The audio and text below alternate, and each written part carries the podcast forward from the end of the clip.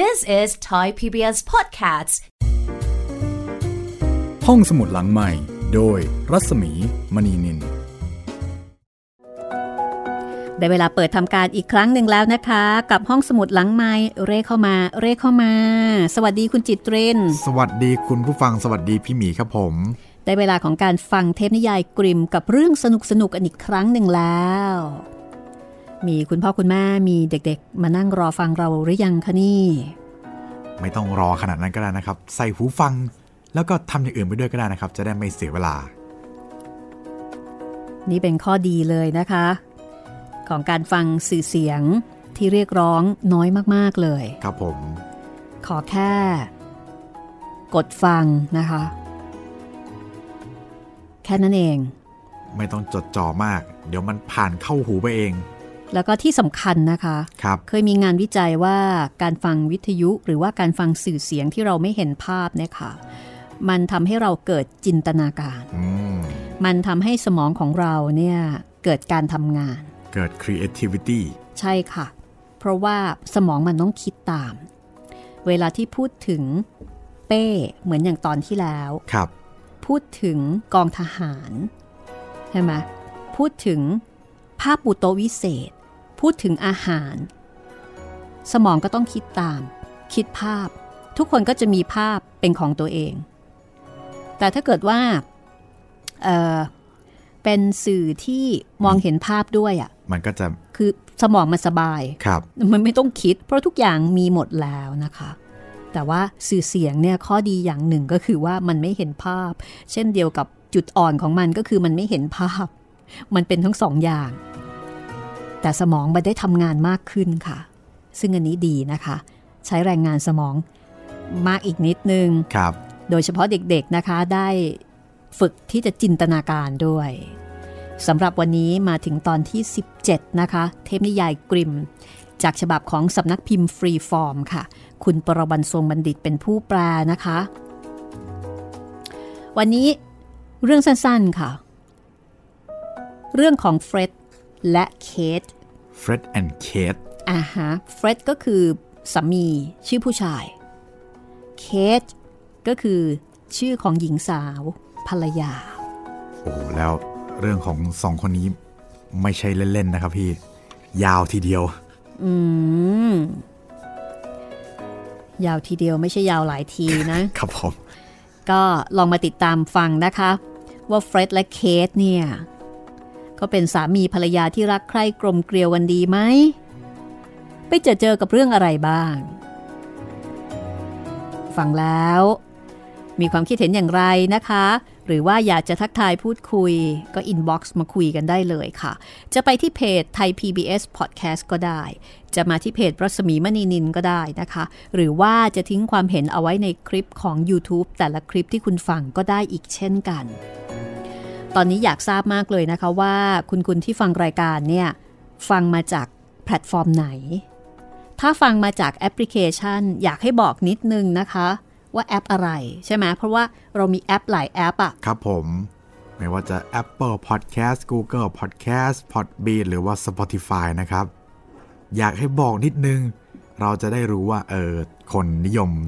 ฟังแอปนี้แอปนี้อะไรอย่างนี้เอาละตอนนี้นะคะเข้าใจว่าหลายคนคงจะรอฟังแล้วว่าเฟรดและเคทเนี่ยจะเป็นยังไงครับถ้าอย่างนั้นไปพบกับทั้งคู่เลยนะคะกับเทพนิยายกริมเรื่องของเฟรดและเคทค่ะ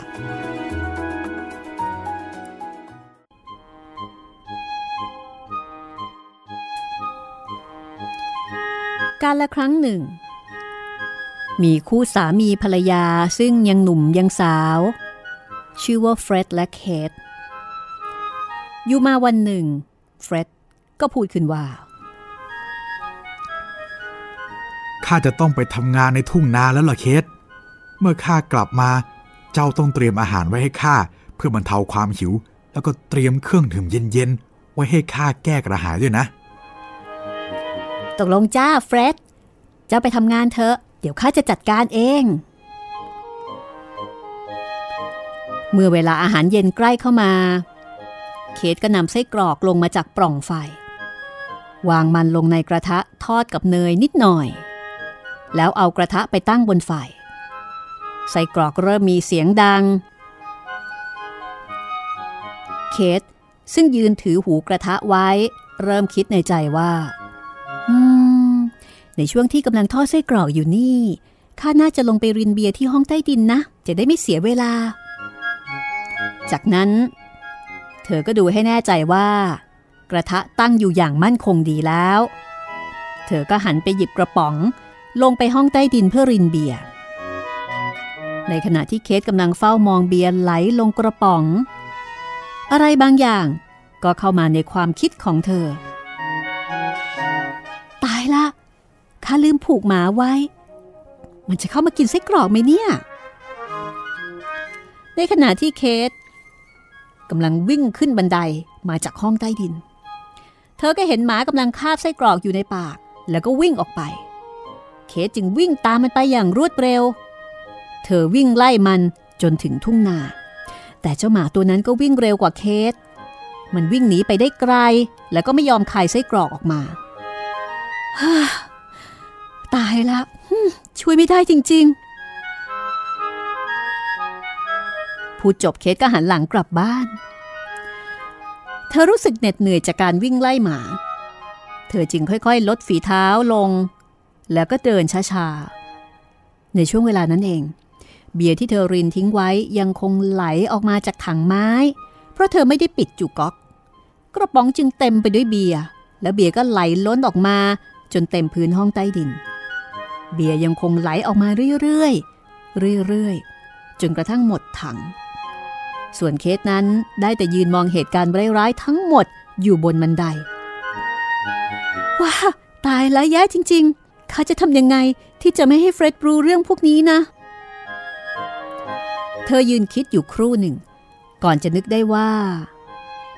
ในห้องเก็บของมีแป้งสาลีอย่างดีซึ่งเหลือมาจากงานออกร้านครั้งล่าสุดอยู่หนึ่งกระสอบเธอตัดสินใจไปเอามันลงมาโรยบนเบียร์ซึ่งหกอยู่บนพื้นห้องเพื่อให้แน่ใจเราไม่จำเป็นจะต้องประหยัดในเวลาที่ต้องใช้มันหรอกมั้งจากนั้นเธอก็เดินขึ้นไปที่ห้องเก็บของอีกครั้งหนึ่งเธอลากกระสอบแป้งสาลีลงมาแล้วก็สาดไปบนกระป๋องที่เต็มไปด้วยเบียร์ทำให้เครื่องดื่มของเฟร็ดที่เหลืออยู่กระจายไปทั่วพื้นห้องใต้ดินฮ่าเท่านี้ก็เรียบร้อยในเมื่อเอาบางส่วนมาใช้แล้วก็เอาที่เหลือโรยให้หมดดีกว่าจากนั้นเธอก็นำธัญพืชมาเทจนทั่วห้องใต้ดิน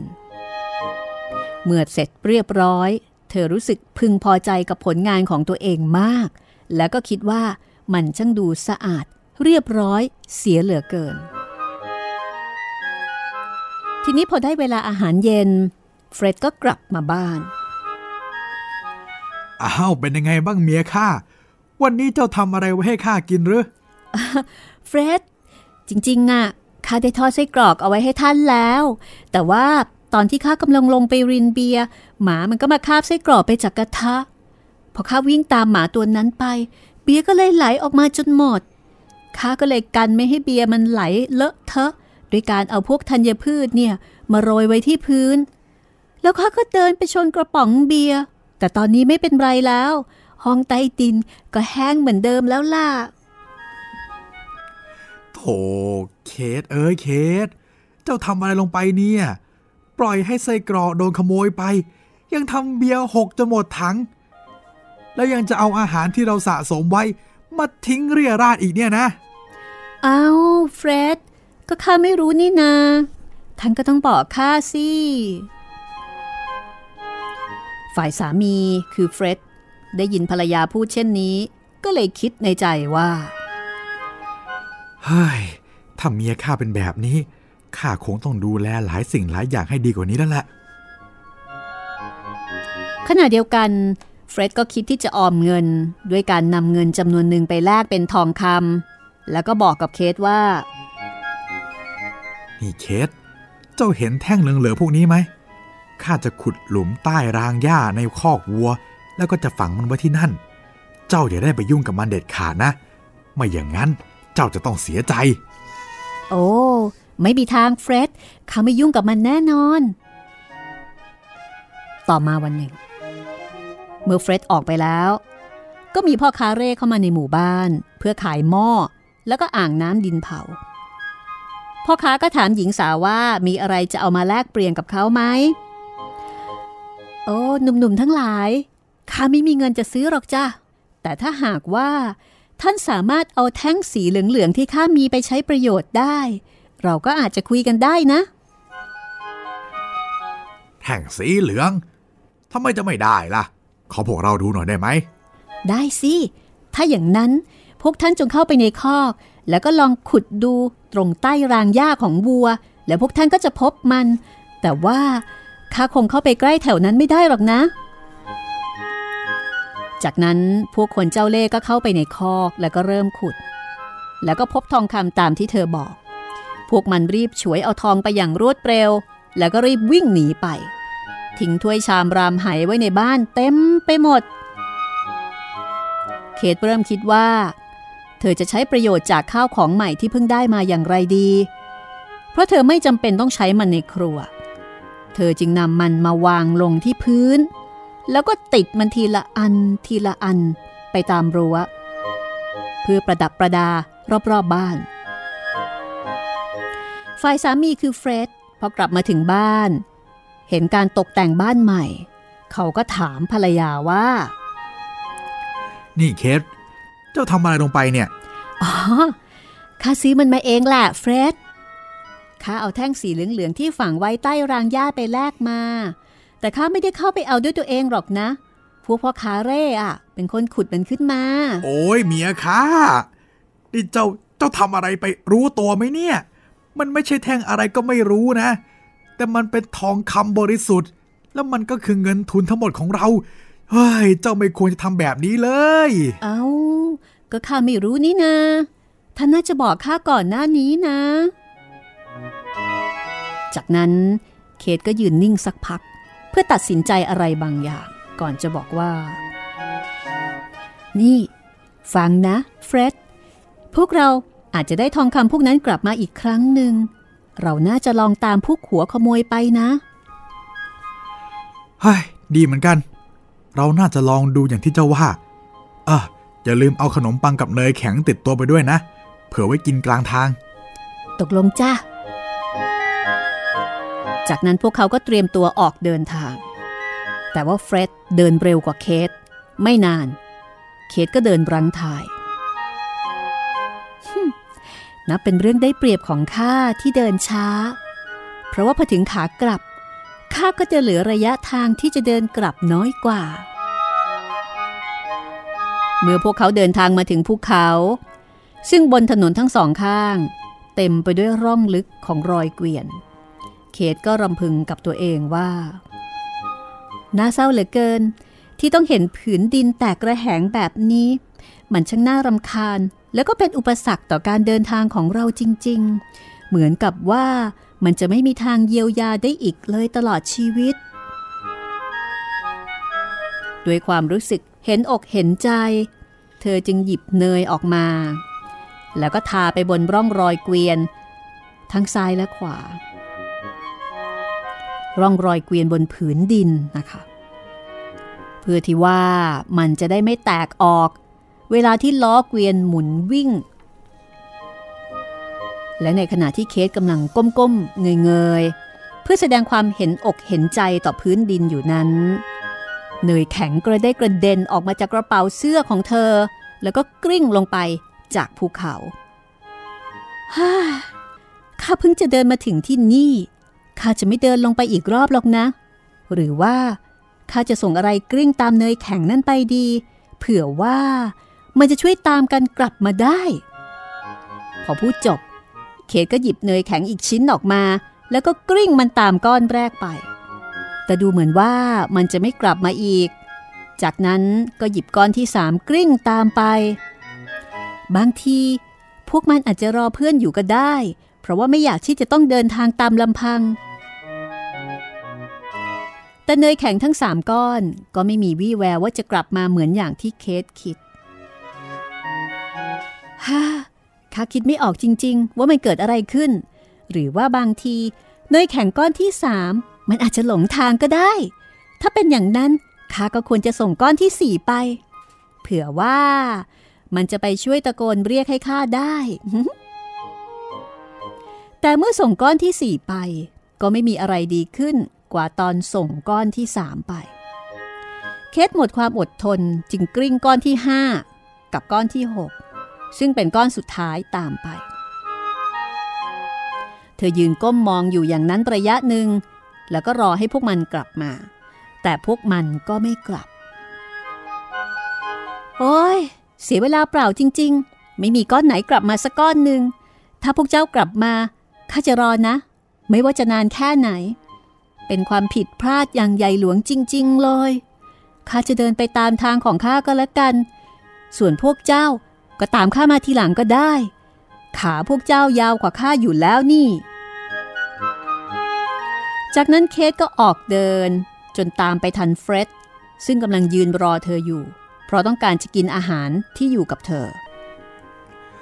เฮ้ยเคทเร็วหน่อยสิส่งอาหารที่เจ้าเอามาด้วยเนี่ยมาให้ข้าเคทจึงส่งขนมปังแห้งๆก้อนหนึ่งให้เขาไปอ้าวเคทแล้วเนยสดกับเนยแข็งล่ะเออเฟรดข้าเอาเนยสดไปทาร่องเกวียนหมดแล้วส่วนเนยแข็งเดี๋ยวพวกมันก็คงจะกลับมาตอนนี้พวกมันกำลังอยู่บนถนนนี่เนยแข็งก้อนหนึ่งวิ่งหนีไปนะข้าก็เลยส่งก้อนที่เหลือไปตามกลับมาโอ้ยเคทเอ้ยเจ้าทำผิดมหันต์เลยรู้ไหมเนี่ยเจ้าเอาเนยสดไปใช้อย่างเปล่าประโยชน์ไม่พอแล้วยังจะกลิ้งเนยแข็งลงภูเขาไปอีกเนี่ยนะก็ถ้าอย่างนั้นน่ะคราวหน้าท่านก็ต้องบอกข้าก่อนสิในขณะที่ทั้งคู่กินขนมปังแห้งด้วยกันนั้นเฟร็ดก็บอกว่านี่เคทเจ้าได้ขัดกรปิดบ้านก่อนออกมาหรือเปล่าฮะเปล่าจ้าท่านก็น่าจะบอกข้าก่อนหน้านี้นี่นาเฮ้ยถ้าอย่างนั้นนะเจ้าต้องกลับบ้านไปอีกครั้งแล้วแหละแล้วก็ไปลงกรปิดบ้านให้เรียบร้อยก่อนก่อนที่เราจะออกไปไกลกว่านี้นี่แล้วก็เอาของกินมาเพิ่มด้วยข้าจะนั่งรอนั่งรอเจ้าอยู่ตรงนี้แหละจากนั้นเคทก็ออกเดินทางพลางคิดในใจว่าถ้าหากว่าเฟรดต้องการของกินเพิ่มและเขาก็ไม่ได้เจาะจงว่าจะต้องเป็นเนยสดแล้วก็เนยแข็งข้าก็จะเอาแอปเปิ้ลอบแห้งแล้วก็น้ำส้มสายชูสักเหยือกกลับไปให้เขากันแล้วกันเมื่อถึงบ้านเธอก็ลงกรอนที่ประตูหน้าแต่สำหรับประตูหลังนั้นเธอได้ถอดบานพับออกก่อนจะแบกประตูขึ้นบ่าโดยคิดเอาเองว่าถ้าเธอทำให้ประตูบ้านปลอดภัยบ้านของเธอก็จะปลอดภัยจากอันตรายด้วยระหว่างที่เธอกำลังเดินกลับไปนั้นเธอก็คิดกับตัวเองว่าเฟร็ดคงได้พักผ่อนมากพอแล้วล่ะเมื่อเธอเดินกลับไปถึงเขาเธอก็ร้องตะโกนออกไปว่าเฟร็ดถ้าหากว่าประตูบ้านของเราปลอดภัยบ้านของเราก็จะปลอดภัยเหมือนกันใช่ไหมโถถังโอ้ยทำไมข้าถึงมีเมียที่รอบครอบอะไรแบบนี้ฮะแบกเอาประตูบ้านมาด้วยทั้งบานเนี่ยนะแล้วตอนเนี้ยใครๆก็เข้าไปในบ้านได้หมดนะสิแล้วจะลงกรอนประตูหน้าบ้านทำไมกันโอ้ยจะกลับบ้านไปตอนนี้ก็คงสายไปซะแล้วเอาละเอาละถ้าหากเจ้าแบกประตูมาได้ไกลขนาดนี้เจ้าก็คงแบกต่อไปได้ไกลกว่านี้อีกใช่ไหมใช่แล้วข้าแบกประตูต่อไปได้จ้าเฟร็ดแต่ว่าแอปเปิ้ลอบแห้งกับน้ำส้มสายชูมันหนักเกินไปสำหรับข้านะข้าจะเอามันแขวนไว้ที่ประตูแล้วก็ให้ประตูช่วยแบกมันไปอีกทีก็แล้วกันจากนั้นพวกเขาก็เข้าไปในป่าเพื่อตามหาหัวขโมยต่อแต่ก็หาไม่เจอพอเริ่มมืดพวกเขาก็ขึ้นไปบนต้นไม้เพื่อพักค้างคืนบนนั้นไม่นาน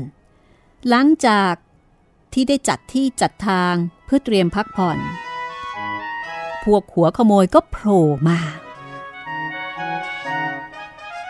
มันเป็นพวกเดียวกับที่ขโมยของของพวกเขาไปนั่นเองทั้งสองคนจึงตั้งใจว่า จะต้องหาของสิ่งนั้นให้เจอก่อนที่มันจะหายไปพวกหัวขโมย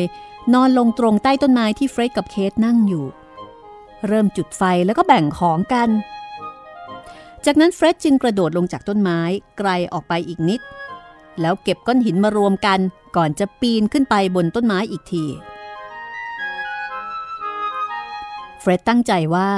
จะเอาหินขว้างพวกโจรให้ตายแต่เขากลับขว้างไม่โดนพวกนั้นพวกมันได้แต่บ่นว่าเฮ้ยไม่นานก็เช้าแล้วลมแรงขึ้นจนพัดกองไฟไหวไปไหวมาและตลอดเวลานั้นเคทก็ได้แบกประตูไว้บนบ่าของเธอและเหมือนกับว่ามันจะทำให้เธอหนักมากขึ้นแต่เธอกลับคิดไปว่าเป็นเพราะแอปเปิลอบแห้งนี่เฟรดข้ากำลังคิดว่าข้าจะโยนแอปเปิลอบแห้งทิ้งแล้วนะเดี๋ยวก่อนเคทไม่ได้นะไม่ใช่ตอนนี้ถ้าทำแบบนั้นน่ะเราอาจจะโดนจับได้ก็ได้โธ่เฟรดแต่ข้าต้องทำมันทำให้ข้าหนักมากเลยรู้ไหมเฮ้ยถ้าอย่างนั้นก็ได้เอาเลยหากเจ้าจำเป็นต้องทำถ้าหากว่ามันทำให้เจ้าทรมานมากนั่นละก็เฟรดร้องบอกจากนั้นเธอก็กริ้งแอปเปิลลงมาระหว่างกิ่งไม้จนพวกหัวขโมยต่างพากันร้องว่าเฮ้ยมีนกอยู่บนต้นไม้ด้วยแฮะแต่หลังจากนั้นไม่นานน้ำหนักของประตูทำให้เคทรู้สึกหนักเหมือนเดิมเออเฟรดสงสัยว่าข้าต้องเทน้ำส้มสายชูทิ้งอีกแล้วล่ะโอ้ยไม่ได้นะเคทเจ้าทำแบบนั้นไม่ได้นะเดี๋ยวเราก็โดนจับได้หรอกโธ่เฟรดแต่ข้าต้องทำนะมันทำให้ข้าหนักมากๆเลยอ่ะเอ้ยเอาอย่างนั้นก็ได้ถ้าเจ้าคิดว่ามันจำเป็นแล้วมันทำให้เจ้าทรมานมากนั่นละก็เคทก็เลยเทน้ำส้มสายชูทิ้งแล้วก็รดลงบนหัวของโจรซึ่งอยู่ใต้ต้นไม้โจรคนหนึ่งก็บอกกับเพื่อนเอ้ยน้ำค้างตอนเช้าเนี่ยตกลงมาแล้วเหรอเนี่ยจนในที่สุดเคทก็คิดได้ว่าไอ้ที่หนักอยู่นี้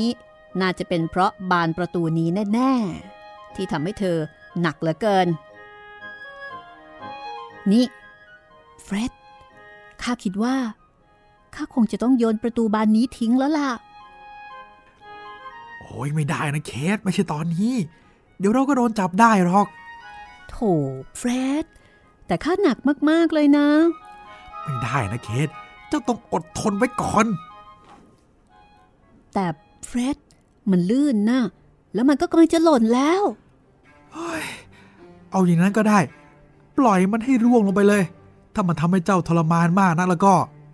เฟรดร้องขึ้นด้วยความไม่พอใจจากนั้นประตูก็ร่วงหล่นลงไปร่วงลงไปด้วยเสียงอันดังจนทำให้พวกหัวขโมยด้านล่างร้องขึ้นว่าโอ้ยต้นไม้ต้นนี้ต้องมีอะไรผิดปกติแน่ๆเลยพวกมันจึงรีบลุกขึ้นแล้วก็วิ่งหนีไปอย่างรวดเร็วพร้อมกับทิ้งของที่ขโมยมาไว้ตรงนั้นเมื่อถึงเวลารุ่งเช้าเมื่อเฟร็ดกับเคทไต่ลงมาจากต้นไม้พวกเขาก็เจอกับทองคำเหล่านั้นอีกครั้งหนึ่งทั้งคู่จึงช่วยกันขนทองคำกลับบ้าน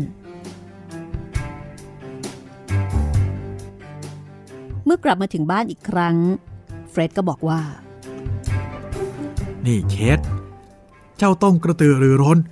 ขยันขันแข็งแล้วก็ต้องทำงานให้หนักกว่าเดิมนะตกลงจ้าเฟร็ดงั้นข้าจะเข้าไปในทุ่งนาและก็ตัดข้าวโพดนะเมื่อเธอเข้าไปในทุ่งนาเธอก็พูดกับตัวเองว่าเอ๊ะข้าควรจะหาอะไรกินก่อนตัดข้าวโพดหรือว่าข้าควรจะนอนพักก่อนที่ข้าจะตัดข้าวโพดอืมตกลงข้าตัดสินใจได้แล้วว่าข้าจะกินก่อนดีกว่า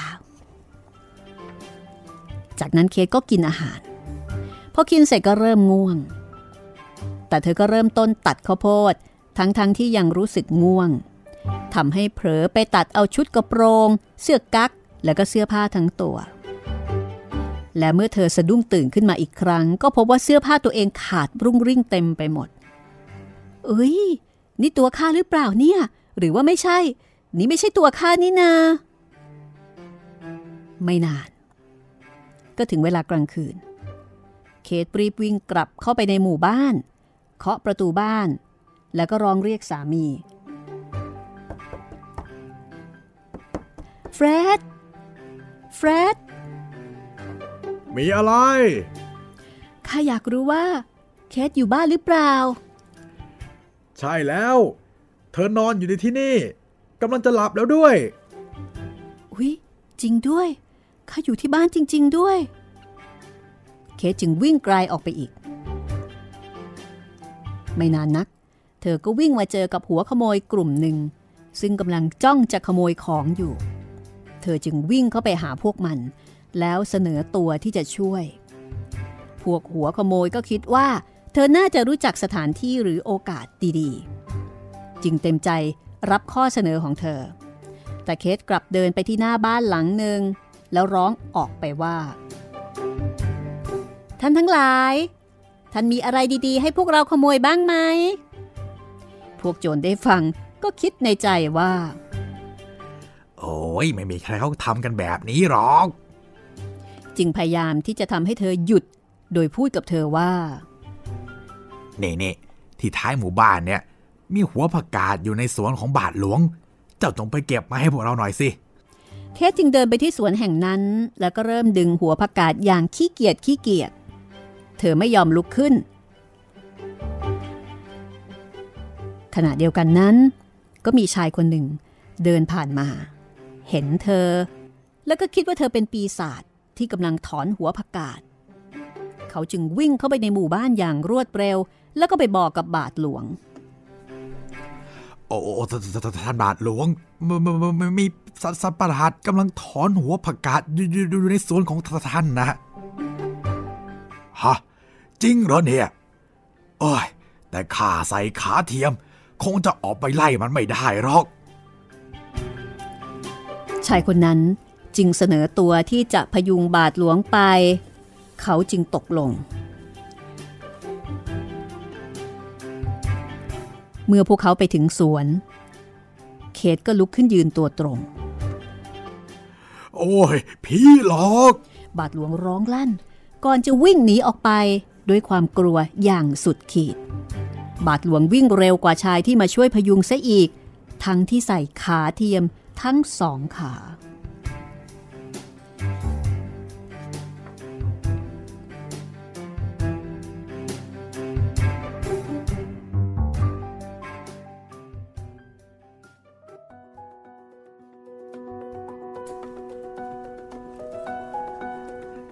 และนั่นก็คือเรื่องเฟรดกับเคทครับแอนเคทนะคะเรื่องของเฟรดและเคทมาอีกแล้วแนวซื่อเกินเหตุโอ้ยปวดหัวเลยมันเหมือนกับเรื่องนี้นะเอลส์ผู้รอบคอบจำได้ไหมใช่ครับพี่ซื่อเกินเหมือนกับเขาจะมีคำซึ่งล้อเลียนไหมจำได้ว่าเรื่องนั้นเนี่ยก็บอกว่าทำไมเธอถึงรอบคอบแบบนี้อันนี้ก็มีคำนี้เหมือนกับจะเป็นคำประชดในทางตรงกันข้ามครับก็เด็กๆคิดว่าเขาต้องการจะบอกอะไรกับเราคะซื่อสัตย์ได้นะครับแต่อย่าซื่อครับเป็นนิทานนิทานมากๆเลยนะคะครับอันนี้ก็ฝากไว้ให้เมาส์กันคุยกันนะคะว่านอกจากความสนุกสนานที่ได้แล้วนี่มีอะไรที่แฝงเอาไว้สอดแทรกเอาไว้ในเรื่องนี้นี่คือเทพนิยายกริมนะคะจากการรวบรวมเรียบเรียงของสองพี่น้องตระกูลกริมแห่งเยอรมันค่ะจนกลายเป็นนิทานที่ดังสนั่นโลกเลยทีเดียวนะคะคุณปรวรรณทรงบัณฑิตเป็นผู้แปลฟรีฟอร์มสำนักพิมพ์คัดเลือกเอ่อเวอร์ชันที่เป็นเรียกว่าเวอร์ชันดั้งเดิมเอามาให้เราได้อ่านกันยังเหลืออีกไม่กี่เรื่องนะคะใกล้จะจบแล้ว เอ่อ เรื่องต่อไปค่ะเรื่องของภูติจิ๋วมาแล้วค่ะ The Elf อ่าตอนนั้นเนี่ยเราไปเจอสาวน้อยชื่อ Elf ใช่ไหมเราก็คิดว่าเอ๊ะเป็น Elf หรือเป็นพูดหรือเปล่านี่ค่ะมาแล้วนะคะ Elf คือพูดจิ๋วน่าจะไม่พลาดนะครับพี่อันนี้อันนี้อันนี้ของจริงนะคะใช่คำว่า Elf นี่มันคือพูดตัวเล็กๆน่ารักน่ารักครับ ใครที่ดูพวกหนังการ์ตูนของฝรั่งนะคะก็คงจะคุ้นเคยก็เดี๋ยวช่วงหน้าค่ะจะพาไปรู้จักกับภูติจิ๋วหรือว่า The Elves นะคะดูสิว่าเรื่องนี้จะสนุกสนานขนาดไหนจะใสซื่ออินโนเซนต์เหมือนกับน้องเคทหรือเปล่าแบบนั้นไม่ไหวนะครับพี่โอ้โหสามีนี่กลุ้มเลยนะคะมีภรรยาแบบนี้ครับต้องบอกบทกันทุกอย่างเลยพอมีอะไรภรรยาก็บอกว่า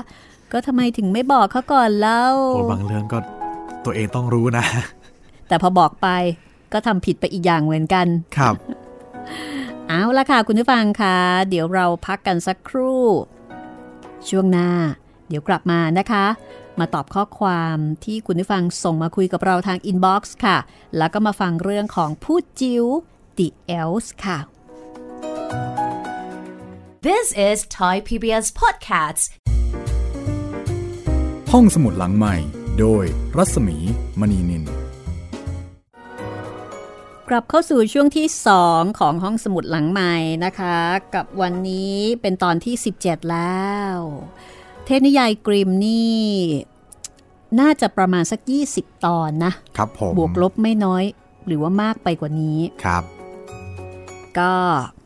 มาถึงเวลาตอบข้อความหรือว่าตอบจดหมายนะคะช่วงนี้เป็นช่วงที่คุณผู้ฟังเนี่ยเสนอเรื่องใหม่ๆเข้ามานะคะคุณน้าสิริวันนะคะจากอเมริกาซึ่งเป็นเป็นที่ปรึกษารายการครับผมเป็นฝ่ายข้อมูลของรายการด้วยเนี่ยนะคะดิแซลคุณน้าเล่นนะคะเพราะคุณน้าเป็นนักอ่านคุณน้าบอกว่าสวัสดีค่ะวันนี้มีเรื่องคุยสามเรื่องนะคะสามเรื่องครับผมสามเรื่องคุณน้าเขียนมานี่เป็นระบบมากเลยนะคะหนึ่ง สอง สามนี่ไล่เรียงชัดเจนที่บอกว่าน้าเป็นนักอ่านนั้นยังไม่เต็มตัวขนาดที่เรียกว่าหนอนหนังสือฝรั่งเรียกว่าบุ๊กเวิร์มค่ะอ๋อห่างจากการอ่านจริงจังไปนานหลายสิบปีตอนเรียนชั้นมัธยมอ่านมากขนาดแกะถุงใส่กล้วยทอดออกมาอ่านโอ้โหอันนี้คุณจิตรินอาจจะไม่ทันนะน่าจะพอเข้าใจได้คือถุงทำมาจากหนังสือพิมพ์หรือเปล่าพี่ใช่แต่ก่อนนี้กระดาษหนังสือพิมพ์มันเยอะไงครับเพียงแต่ว่ายุคนี้คนอ่านหนังสือพิมพ์น้อยลงเราก็เลยไม่ค่อยได้เห็นกระดาษใส่กระดาษห่อ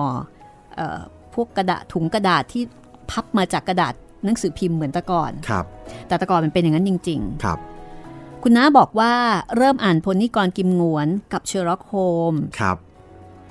สองเพิ่งฟังเจ้าพ่อจบค่ะอ๋อเรื่องนี้เคยอ่านเป็นตอนๆในหนังสือฟ้าเมืองไทยฟ้าเมืองไทยคุณจิตรินรู้จักไหมรู้จักแต่ไม่เคยอ่านครับเป็นนิตยสารนานมาแล้วนะคะครับแน่นอนว่าปัจจุบันเนี่ยก็ไม่อยู่แล้วล่ะเป็นนิตยสารซึ่งเป็นที่แจ้งเกิดของนักเขียนดังๆหลายคนค่ะคือเหมือนกับเป็นพื้นที่ถ้าเป็นสมัยนี้ก็ต้องบอกว่าเป็นแพลตฟอร์มที่เปิดโอกาสให้กับบรรดานักเขียนใหม่ๆเนี่ยได้ไปทดลองเขียนคือส่งเรื่องไปที่นั่นและขณะเดียวกันก็จะมีนวนิยายตีพิมพ์ที่นั่นด้วยคุณน้าบอกว่าจำเนื้อเรื่องไม่ได้คืออ่านมานานมากแล้วจำได้แต่ชื่อประหลัดบรรจงกับแม่ปลายคับคล้ายคับคลาอ่าฮะพูดถึงเรื่องหนังสือฟ้าเมืองไทยน้าเคยแปลเรื่องสั้นส่งไปและได้รับการตีพิมพ์ด้วยค่ะนี่เห็นไหมครับเยี่ยมมากค่ะคุณน้าสามขอเสนอให้จัดกิจกรรมส่งเสริมการอ่านและเพื่อให้ผู้ฟังรู้สึกมีส่วนร่วมในรายการห้องสมุดความคิดคร่าวๆก็คือให้ผู้ฟังเด็กหรือผู้ใหญ่ได้อ่านหนังสือที่ตัวเองชอบคือเลือกมาตอนที่ตัวเองชอบความยาว สิบห้าถึงยี่สิบ นาทีอัดเสียงส่งมาให้รายการออกอากาศ mm. ซึ่งอาจให้เวลาเดือนละหนึ่งวันสำหรับกิจกรรมนี้กติกาก็คือต้องออกเสียงควบกล้ำให้ถูกต้องและผันเสียงภาษาไทยให้ถูกบอกชื่อหนังสือและชื่อผู้เขียนกิจกรรมนี้อาจช่วยให้ได้ผู้ฟังมากขึ้นนะคะ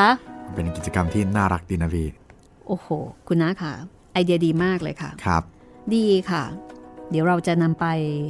พูดคุยกับในทีมของเรานะคะครับผมน่าสนใจทีเดียว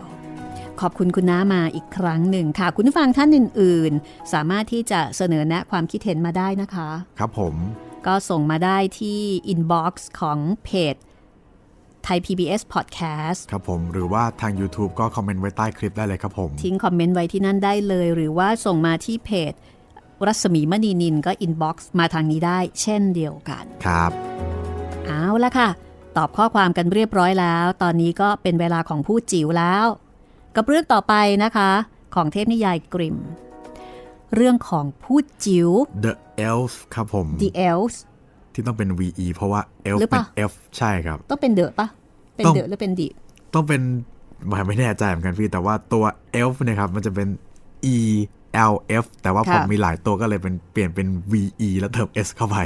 เอาเป็นว่ามันเป็นเรื่องของภาษา Elves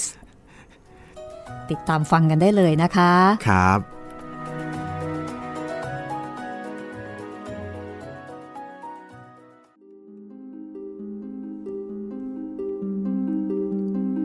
การละครั้งหนึ่งยังมีช่างทำรองเท้ายากจนซึ่งไม่เคยทำผิดอะไรเลยแต่กลับยากจนลงเรื่อยๆจนในที่สุดเขาก็เหลือหนังพอสำหรับทำรองเท้าได้อีกเพียงแค่คู่เดียวเขาลงมือตัดรองเท้าในตอนกลางคืนเตรียมไว้เพื่อที่จะเย็บในเช้าวันต่อมาในตอนนั้นเขามีสติสัมปชัญญะครบถ้วนแล้วเขาก็ล้มตัวลงนอนบนเตียงอย่างเงียบๆให้คำสัตย์กับสวรรค์ก่อนจะหลับไปหลังจากตื่นขึ้นเมื่อเขาสวดมนต์เสร็จและกำลังจะกลับไปทำงานต่อในตอนเช้าเขาก็พบว่ารองเท้าที่เขาตัดหนังค้างเอาไว้นั้นได้เย็บเสร็จเรียบร้อยแล้วแล้วก็วางอยู่บนโต๊ะช่างทำรองเท้าตกตะลึงกับสิ่งที่เกิดขึ้นอย่างมากจนคิดอะไรไม่ออกเขาหยิบรองเท้าขึ้นมาไว้ในมือสำรวจมันใกล้ๆแล้วเขาก็พบว่ารองเท้าถูกเย็บด้วยตะเข็บที่สวยงามและก็ถูกต้องเหมือนกับเป็นฝีมือของช่างมืออาชีพ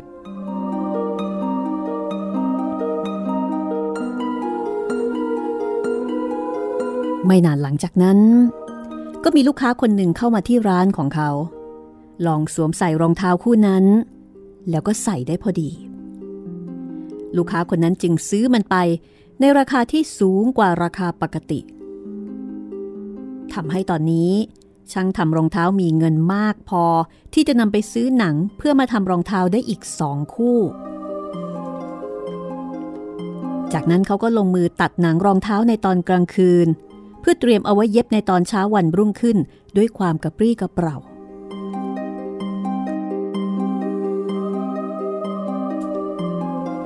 แต่เมื่อเขาตื่นขึ้นมาในตอนเช้าเหมือนเดิมรองเท้าถูกเย็บเสร็จเรียบร้อยลูกค้าเข้ามาที่ร้านมากมายแล้วก็จ่ายเงินให้เขามากพอพอที่เขาจะนำไปซื้อหนังเพื่อมาตัดรองเท้าได้อีกถึงสี่คู่และเมื่อถึงเวลาเช้าตรู่เขาก็พบว่าหนังพวกนั้น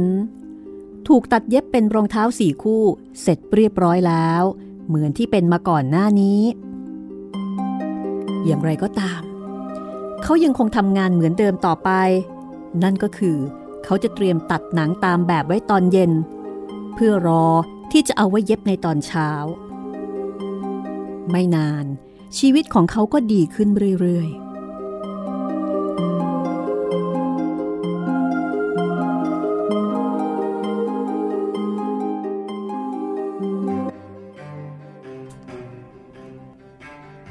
คืนหนึ่ง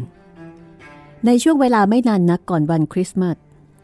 หลังจากที่ช่างทำรองเท้าได้ตัดหนังเพื่อเตรียมเอาไว้สำหรับทำรองเท้าเสร็จเรียบร้อยแล้วก่อนที่เขาจะเข้านอน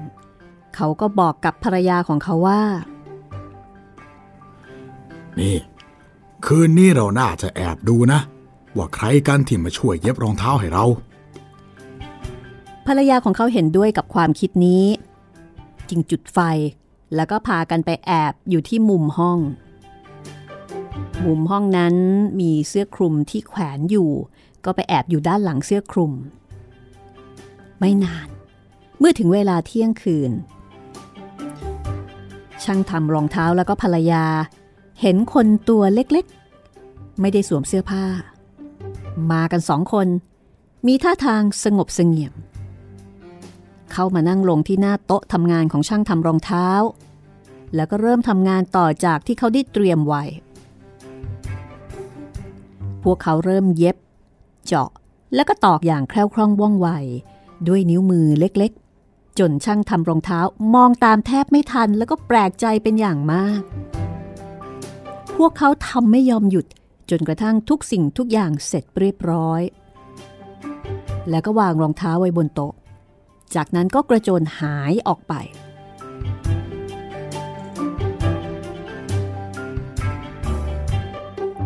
เช้าวันต่อมาภรรยาของช่างทำรองเท้าก็บอกกับสามีของเธอว่านี่พวกคนตัวเล็กๆนั่นช่วยให้พวกเราร่ำรวยเราน่าจะแสดงออกให้พวกเขารู้นะว่าเราเนี่ยสำนึกในบุญคุณของพวกเขาแค่ไหนการที่พวกเขาต้องวิ่งไปมาโดยไม่ได้สวมเสื้อผ้าแบบนั้นคงจะหนาวกันมากเลยทีเดียวข้าคิดว่าข้าจะเย็บเสื้อเชิ้ตเสื้อคลุมเสื้อกั๊กแล้วก็กางเกงให้กับพวกเขาแล้วก็จะถักถุงเท้าให้อีกคนละคู่ด้วยส่วนเจ้าเองก็น่าจะเย็บรองเท้าให้พวกเขาอีกคนละคู่นะช่างทำรองเท้าเห็นด้วยกับภรรยาแล้วก็เต็มใจทำด้วยความยินดีในคืนนั้นเองเมื่อทุกอย่างเสร็จเรียบร้อยพวกเขาก็วางของขวัญที่ตั้งใจจะมอบเอาไว้ให้คือวางเอาไว้บนโต๊ะแทนที่หนังรองเท้าที่ตัดเอาไว้แล้วก็ซ่อนตัวเฝ้าดูว่าคนตัวเล็กจะมีทีท่าอย่างไรเมื่อถึงเวลาเที่ยงคืนพวกเขาก็เข้ามาแล้วก็เตรียมพร้อมที่จะทำงานแต่เมื่อพวกเขาพบกับเสื้อผ้าตัวเล็กๆวางแทนที่แผ่นหนังสำหรับทำรองเท้าพวกเขาก็รู้สึกแปลกใจทั้งดีใจแล้วก็พอใจเป็นอย่างมากจากนั้นพวกเขาก็รีบเข้าไปหยิบเสื้อผ้าสวยงามเหล่านั้นมาสวมใส่อย่างรวดเร็วแล้วก็พากันร้องว่าฮิพวกเราช่างก็เก๋ใช้ไรพวกเราไม่ใช่ช่างซ่อมรองเท้าซ้อมๆอีกต่อไปจากนั้นพวกเขาก็พากันกระโดดโลดเต้นกันบนโต๊ะและเก้าอี้จนในที่สุดก็เต้นกันจนออกนอกประตูไปจากนั้นมาช่างทำรองเท้าก็ไม่ได้เห็นพวกคนตัวเล็กอีกเลยแต่เขาก็มีชีวิตความเป็นอยู่ที่ดีและมีความเจริญรุ่งเรืองในอาชีพของเขาตราบชั่วชีวิต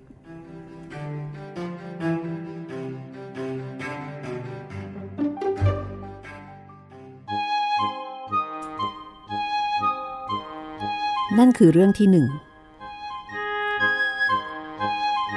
และนี่คือเรื่องที่สองกาลครั้งหนึ่งมีสาวใช้ผู้ยากจนซึ่งมีความขยันขันแข็งและสะอาดสะอ้านเธอจะกวาดบ้านทุกๆวันแล้วก็มักจะโกยกองขี้ฝุ่นกองใหญ่เอาไปไว้ที่หน้าประตูเช้าวันหนึ่งก่อนที่จะเริ่มทำงานของตัวเอง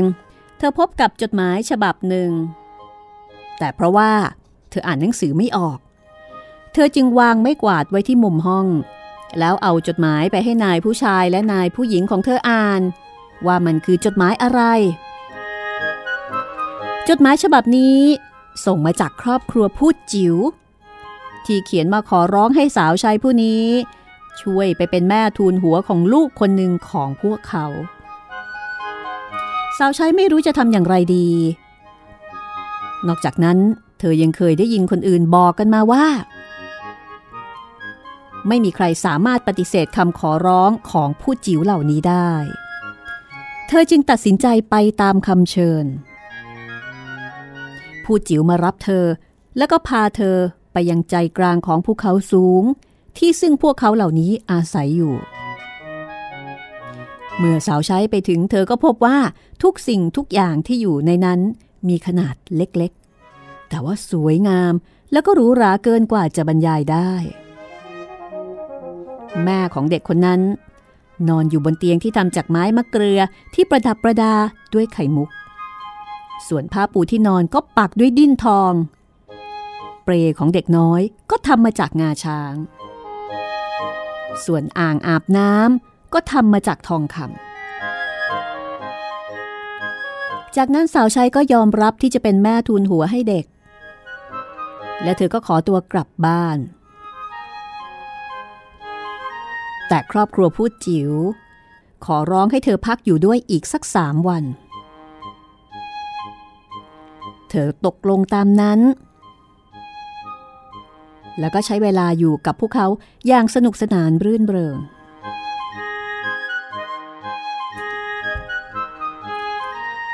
พวกภูติจิ๋วรักใคร่เธอมากจนในที่สุดเมื่อเธอพร้อมจะกลับบ้านพวกเขาก็นำทองคำมาใส่ไว้จนเต็มกระเป๋าเสื้อของเธอแล้วก็พาเธอกลับออกมาจากภูเขาเมื่อเธอกลับมาถึงบ้านเธอก็เริ่มต้นทำงานของตัวเองอีกครั้งหนึ่งจึงเดินไปหยิบไม้กวาดซึ่งยังวางอยู่ที่มุมห้องตรงที่เดิมเหมือนก่อนหน้าที่เธอจะจากไปแล้วก็เริ่มต้นกวาดพื้นไม่นานมีคนแปลกหน้าเข้ามาถามว่าเธอคือใครและเธอกำลังทำอะไรซึ่งนั่นทำให้เธอรู้ว่าแท้จริงแล้วเธอได้ใช้เวลาอยู่กับภูติจิ๋วบนภูเขาไปถึงเจ็ดปีไม่ใช่แค่สามวันและตอนนี้นายผู้ชายและนายผู้หญิงของเธอก็ได้ตายจากไปหมดแล้ว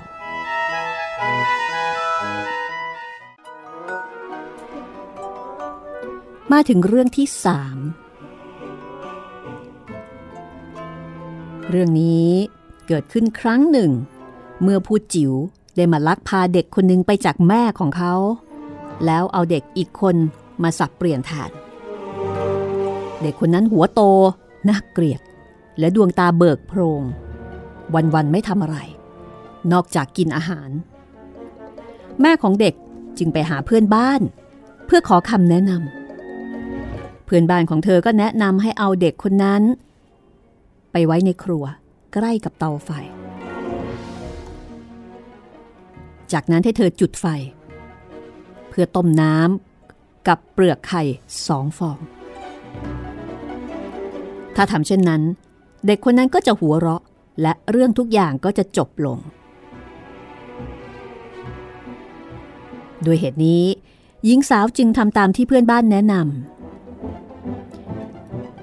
เมื่อเธอนำเปลือกไข่ลงไปต้มในหม้อเด็กน้อยที่ถูกสับเปลี่ยนมานั้นก็บอกว่าอายุของข้าเหมือนต้นไม้ในป่าเอาเปลือกไข่มาต้มข้าไม่เคยเห็นมาก่อนแล้วก็เริ่มหัวเราะขบขันไม่นานพวกภูติจิ๋วทั้งหลายก็พาเด็กน้อยตัวจริงเข้ามาวางลงใกล้ๆกับเตาไฟก่อนจะพาเด็กที่นำมาสับเปลี่ยนในตอนแรกกลับไป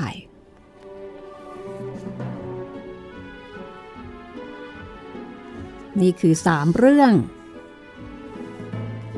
ที่เกี่ยวข้องกับภูติจิ๋วหรือ The Elves เป็นไงคะคุณจิตรินอยากได้สักตัวสองตัวไหมคะอยากได้สองตัวแรกครับผมแต่ตัวหลังนี่งงๆนะงงๆครับไม่รู้ทำไมเหมือนกันเหมือนกับแสนซนประมาณนั้นอยากเล่นอะไรสนุกสนุกใช่แต่สองตัวแรกเอ่อสองชุดแรกเนี่ยจิตใจดีแล้วก็ช่วยเหลือคนด้อยโอกาสครับช่วยเหลือคนที่กำลังทุกข์ยากกำลังลำบากให้ลืมตาอ้าปากได้ผมนึกว่าสังทองเอออันนี้น่ารักมากเลยครับแต่ไม่มีเสื้อไม่มีผ้านะครับพอได้เสื้อผ้าแล้วไปเลยไปเลย แต่ก็ยังทิ้งความความมั่งคั่งไว้นะพี่อืมคือเขาก็วางพื้นฐานเอาไว้ทำให้ช่างตัดเสื้อนี่เป็นที่รู้จักใช่ไหมครับทำมาค้าขึ้นแล้วก็มีเงินทองเงินทุนพอที่จะทำมาหากินต่อไปได้คือลืมตาอ้าปากได้ใช่นึกถึงพวกเอ่ออะไรล่ะของวิเศษหรือคนวิเศษที่จะมาช่วยในยามคับขันอย่างเช่นอะไรนะยักษ์ในตะเกียงเอ่อเนี่ยเทพลักษ์กับคนตัดไม้อะไรอย่างเงี้ยที่จะออกมาช่วยเหลือในยามที่ไม่มีใครแล้วแล้วก็ไม่รู้ว่าจะทำอย่างไรครับมันอาจจะเป็น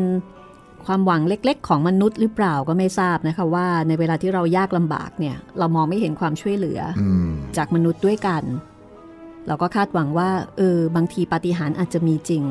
อาจจะมีใครมาช่วยเราก็คือช่วยโดยที่เรานึกไม่ถึงแบบช่วยกล่อมเกลาจิตใจคนคนที่อ่านมันทำให้รู้สึกดีนะเวลาอ่านเรื่องแบบนี้แต่ในความเป็นจริงคนที่จะมาช่วยเราแบบนี้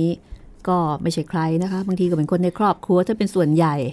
หรือบางทีก็อาจจะเป็นเพื่อนฝูงของเราเป็นญาติพี่น้องของเราแต่ว่ายุคนี้สมัยนี้เปลี่ยนไปนะพวก ดี แอล เอส ทั้งหลายเนี่ยอาจจะเป็นชาวเน็ตชาวโซเชียลอาจจะเป็นไลฟ์โค้ชหรือเปล่า แต่ว่าบางทีในอีกด้านหนึ่งก็อาจจะมาในทางตรงกันข้ามนะคะที่เรียกกันว่าทัวร์ลงก็ได้เป็นไปได้ทั้งนั้นเลยแล้วก็มีพลังพอๆกันด้วยทั้งสองด้านนะคะขึ้นสุดลงสุดครับค่ะเอาละมาที่อีกเรื่องหนึ่งนะคะเป็นเรื่องของหมากับนกกระจอก The Dog and the Sparrow ครับนกกระจอกนี่มีอยู่ทั่วเลยจริงๆจริงครับพี่เยอรมันก็มีนะครับสมัยโบราณโบราณก็มีแหมติดลมนะคะอยากจะเล่าอีกเรื่องหนึ่งแต่เวลานี่ไม่อำนวยจริงๆสงสัยว่าก็คงจะต้องแปะโป้งไว้ก่อนครับผมเอาไว้ฟังตอนหน้าตอนหน้าครับเรื่องของหมากับนกกระจอกอ่า The Dog and the Sparrow Sparrow เกี่ยวข้องกันอย่างไรนะคะหมากับนกกระจอกนกกระจอกซึ่งมีอยู่ทั่วเลยที่ไทยที่ต่างประเทศก็มีค่ะไม่รู้นะว่าของเยอรมันสมัยก่อนเนี่ย Sparrow หรือว่านกกระจอกมันคล้ายๆกับของไทยหรือเปล่านั่นน่ะสิพี่แต่นกกระจอกยังไงยังไงก็ดีกว่านกพิราบนะยังไงครับพี่ยังอยู่กันได้เพราะว่ามันก็ไม่ได้สร้างความรำคาญอะไรมากมายนอกจากคุยกันจ๊อกแจ๊กจอแต่แต่ว่านกพิราบตัวมันใหญ่โอ้แล้วแล้วก็ขี้มันเหม็นใช่มันสกปรกแล้วก็มีเชื้อโรคครับแล้วถ้าเกิดมันมายึดบ้านยึดระเบียงของคุณได้นะคะโอ้พื้นที่นั้นนี่ไม่ต้องทำอะไรเลยค่ะเหมือนสูญเสียอธิปไตยในบ้านของตัวเองนะคะทำความสะอาดกันทั้งวันใช่ค่ะแล้วก็อย่าปล่อยให้มันมาออกลูกออกไข่เป็นอันขาดนะคะเพราะว่านกพิราบเด็กนี่เหม็นสุดๆและกว่ามันจะโตเนี่ยโอ้ยเป็นความทรมานทรกรรมมากเลยนะคะเหมือนถูกเหมือนถูกรุกรานยังไงก็ไม่รู้ครับผมแล้วพอเผลอแป๊บเดียวมาอีกแล้วมาอีกแล้วกลับมาอีกแล้วแต่นกกระจอกนี้พอโอเคค่ะครับตัวเล็กๆก็น่าเอ็นดูดีนะคะครับเรื่องของหมากับนกกระจอกจะเป็นอย่างไรก็ต้องให้เด็กๆและคุณพ่อคุณแม่รอติดตามตอนต่อไปกับเทพนิยายกริมจากการจัดพิมพ์ของสำนักพิมพ์ฟรีฟอร์มนะคะคุณปรวรรณทรงบัณฑิตเป็นผู้แปลค่ะวันนี้เราสองคนลาไปก่อนนะคะสวัสดีครับสวัสดีค่ะห้องสมุดหลังใหม่โดยรัศมีมณีนิน This is Thai พี บี เอส Podcasts